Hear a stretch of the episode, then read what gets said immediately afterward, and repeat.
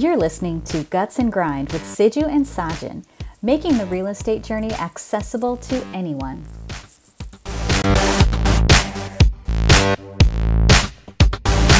All right, everybody, welcome back to another episode. This is episode 45 of Guts and Grind. Thank you for clicking. Thanks for watching. We really appreciate you. I am here with Siju Koshi. Siju, how's it going, man? Episode 44. Oh, did I say 45? You know what, guys? hey, everybody, welcome back. No, I'm just joking. It's episode 44. Can you believe it? Like we're 44 episodes in. This is pretty awesome. This is awesome, man. I, I can't believe we've we've been doing it for so long. It's uh it's good. It's good content we're putting out there, you know, reaching the masses. But no, it's it's good, man. I've, I've been good. It's hanging tight. Brutal heat out here.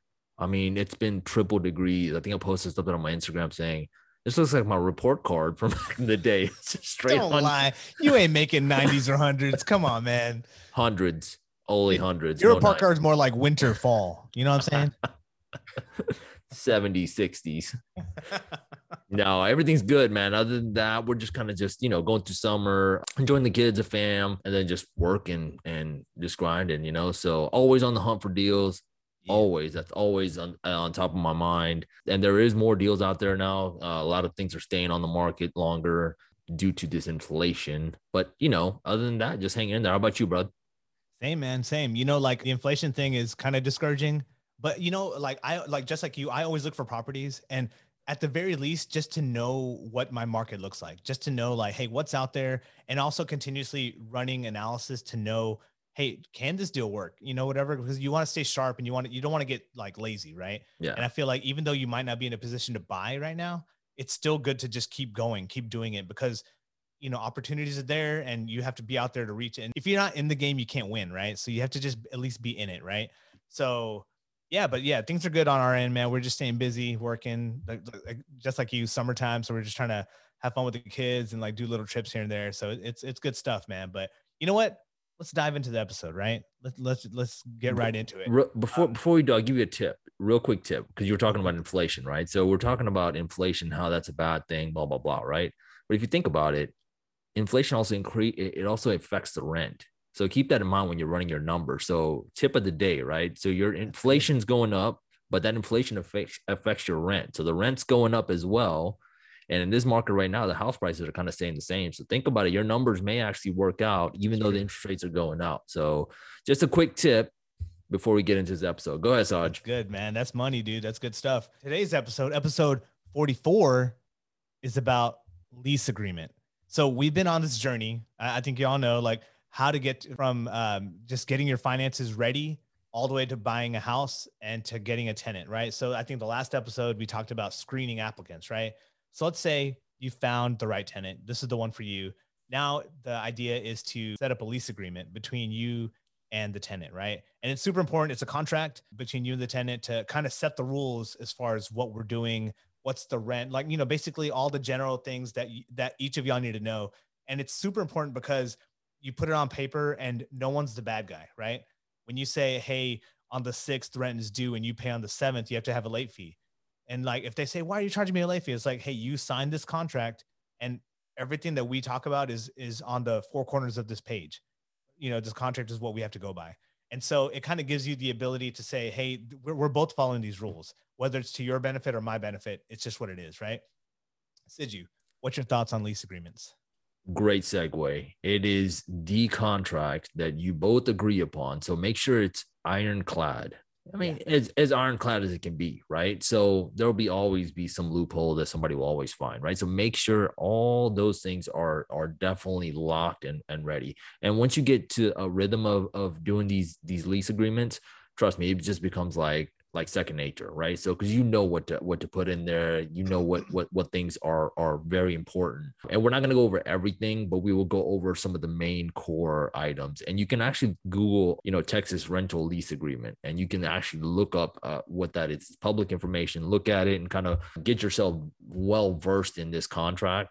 That way, you can kind of know what to build in, put in. You can even add stuff that pertains just to you, right? Yeah. Whether it's like watering the lawn or or making sure the lawn stays upkept because of the HOA, things like that. So I'll start with um, obviously initially it's going to be your contract date, right? So is it going to be a one year lease? Is it going to be a two year lease, a month to month?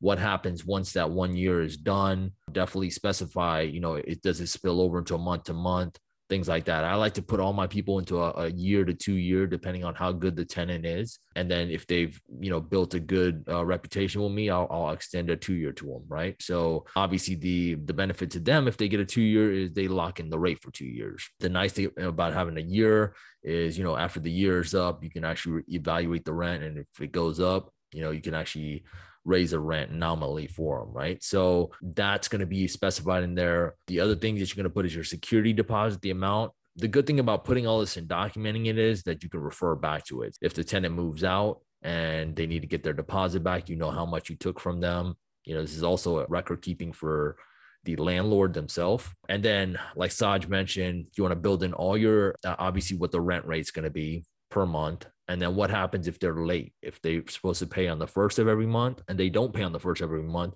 what are the late fees? Again, this is all things that you want to specify in detail. That way you can always refer back to it whenever you're in a situation. So if somebody can't pay on the due date, you just say, hey, per the lease, this is what the fees are and you need to pay the late fees in, on top of your monthly rental. Other fees that I would specify is maintenance fees. If you're managing it themselves, a lot of people put in hey an initial visit fee that may have to be paid by the tenant just a you know 85 95 dollar visit fee and anything after that is covered by the landlord or whatever it is depending on the situation. So kind of keep those factors in mind. Those are all flexible totally up to the landlord. But those are the fees and like the the main pieces of it at least with the dates fees late fees and maintenance fees that you want to kind of specify in these contracts. To to add on that like like the first X amount of dollars is paid by the tenant, and then the rest is paid by the landlord. This is a great little feature because I don't want to get a call about a light bulb went out. And so if you're willing to pay me $75 to come out there and change a light bulb, hey, I'll earn that $75. That's fine. But it makes the tenant think twice about calling you for little things, things that don't matter. But like, I don't know about you, Siju, but like for water issues and for like AC stuff, things that are like very critical, I, I take care of that fully like because I want to know immediately and I want to fix it immediately because that could actually damage my property. And like things that are big ticket items, like if there's a if there's a leak and it's going to like ruin the flooring, ruin the cabinets or whatever it might be, I want to make sure that they don't feel like I better not call them because I have to pay $75 for the first thing. I want them to call me immediately because that, I need to protect my home, right? And so like that's baked into my my uh my lease agreement as well. Yep. And and like a lot of times, sometimes the tenants don't really read the whole agreement. They just want to move in and they say, oh, this is all boilerplate, boilerplate. It's standard stuff. Like, let's just sign it and go. So sometimes I like to highlight, hey, just so you know, section seven, uh, item A says this. And so I want you to make sure that you take care of it, especially when it comes to the maintenance stuff like AC filters and things like that. Like everything's, you need to replace it and do all that type of stuff, right? Or uh, water the grass and you know in a timely manner make sure the lawn's mowed all those type of things because i don't want to get calls from hoa i don't want my ac to blow out things like that. So i, I highlight things for them that, that i really want to get done but like sid you said the lease agreement is the end all be all. Like we base everything off of that. You're allowing the lease agreement to be the bad guy if something goes down right? Yep yeah go ahead sid. No all, all, all exactly what I was, I was going to say. So great points on that. The other feed that I would add on is, and it's a no brainer. You think it's black or white, is pets, right? Uh, up front, usually the tenant should come up to you and say, Hey, I am bringing a pet or I am not bringing a, t- a pet. And it's up to the owner to collect a, a pet deposit. And if not, there's no pets allowed, then there's a violation. There's a fee. You know, I actually have a thousand dollar fee for somebody bringing a pet into my home if there was no pet deposit put in there. Right. And it's, it's strict.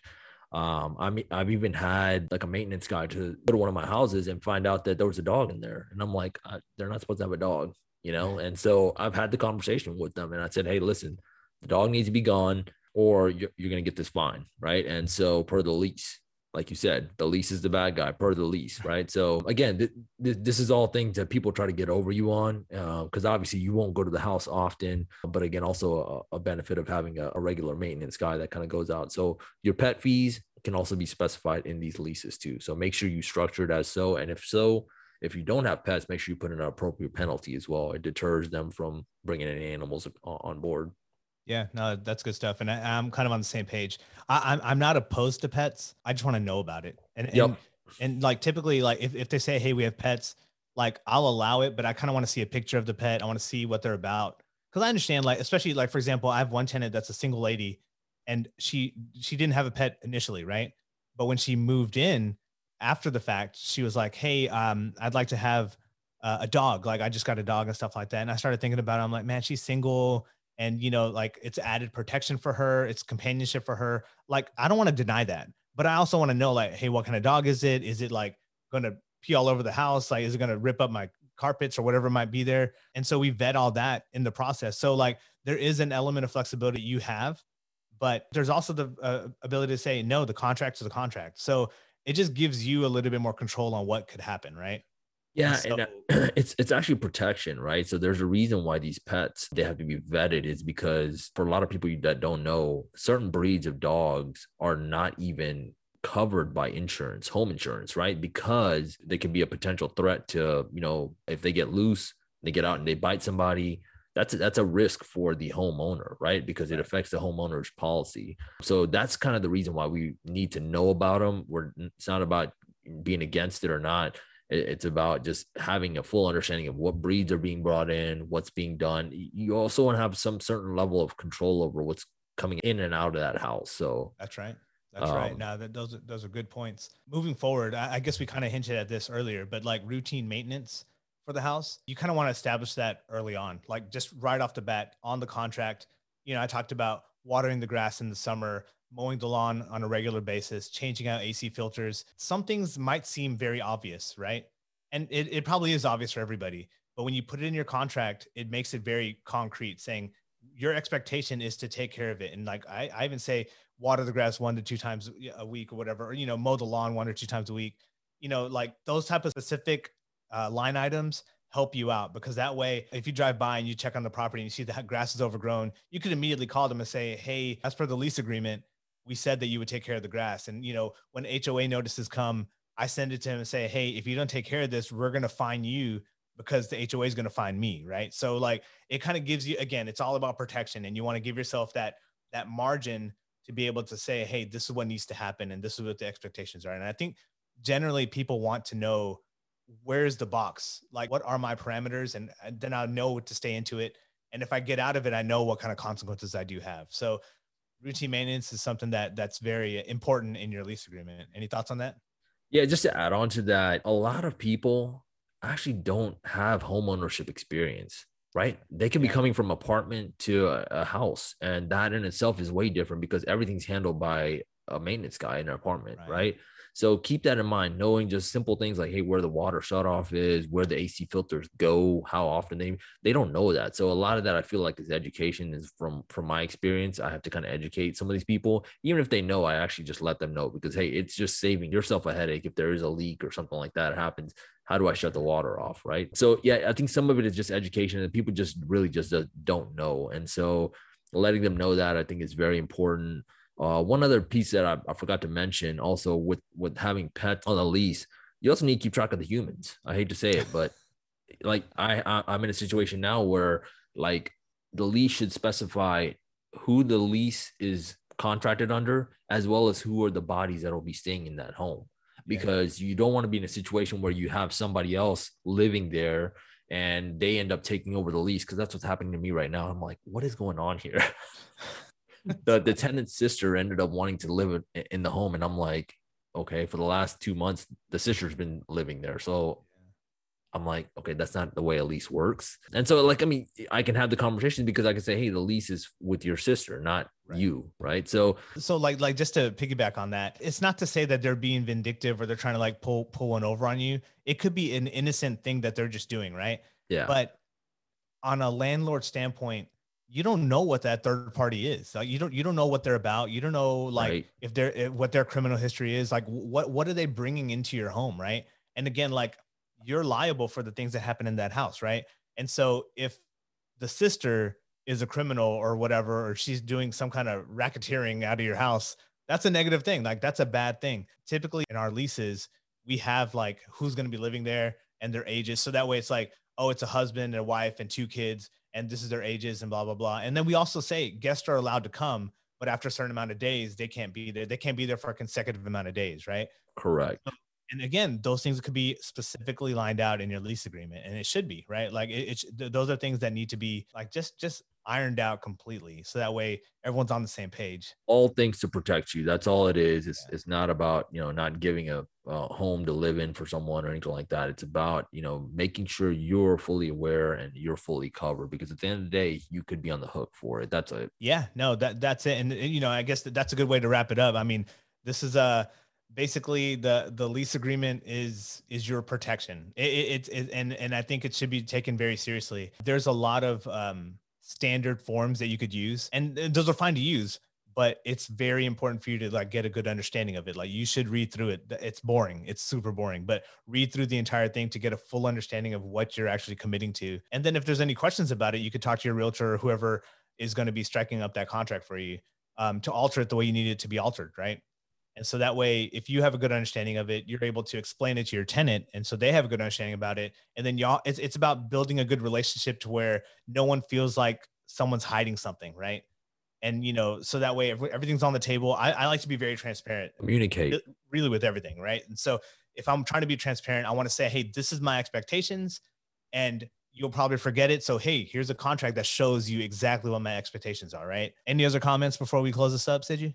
No communication is key it's key to any relationship right so one other thing i've also actually seen some people actually put an additional addendum to the contract of like just additional list of things that they wish you know like yeah. of just checklist of items right that they want their tenants responsible for and then they have to sign that as well. So yeah. make sure you both sign off on everything. If everybody agrees to everything everybody knows who's responsible for everything. So right right. that's it that, really that's all you could ask for really. So that wraps up this episode episode 44 thank you for making it all the way to the end. We really appreciate you. Make sure you like subscribe comment. Let us know what you're thinking. Like we want it to be a conversation. I think we say this a lot but we want to know what's in your mind and like if there's answers that you need to your questions like we might not know the answer but we'll definitely like research and look into it. And also in the in the comments we could all talk to each other and like maybe if we don't have the answer someone else in the comments might know. So don't be shy. Dive in those comments and let us know what you're thinking. Once again thanks for watching and we'll see you on the next one.